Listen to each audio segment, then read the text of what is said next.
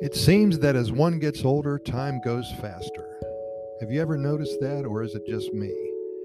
I look up from my morning coffee today and it's April 8th already, only 261 days until Christmas.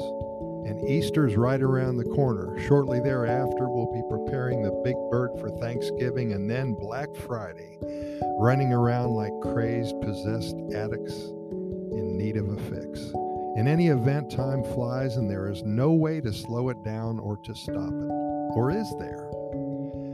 I have indeed noticed that when I am in Costa Rica, time doesn't mean that much. For many, because there are no real important deadlines to meet, no places to be, not too many appointments, and no time sensitive forms to return, our lives are not measured in days, hours, minutes, or seconds.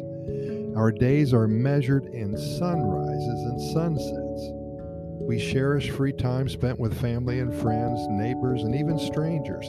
Here in Costa Rica, that old saying rings true A stranger is but a friend whom you have not met. There is a different method of life here, a kinder path to follow, easily navigated and actively pursued with passion and so much energy. Even the little things are magnified into life changing events. Out of the corner of your eye, you see a blue morpho butterfly landing on an orchid. The grace and serenity of the moment. Awash in awesome colors, we become lost forever in that five second span of perfection. And when we're alone contemplating life and recollecting memories and wondering how we survived and arrived at this specific moment in time, there is a peace that surrounds us. It is comfortable and reassuring. And because we're not in any hurry whatsoever, this moment may last as long as we want it to. It's magical. Everything is magical here in Costa Rica. In a world where time does matter, it's so difficult and so different. We are controlled by outside forces that determines our every step. We are delegated into following endless promenades sometimes fruitless, uneventful, and of no importance whatsoever.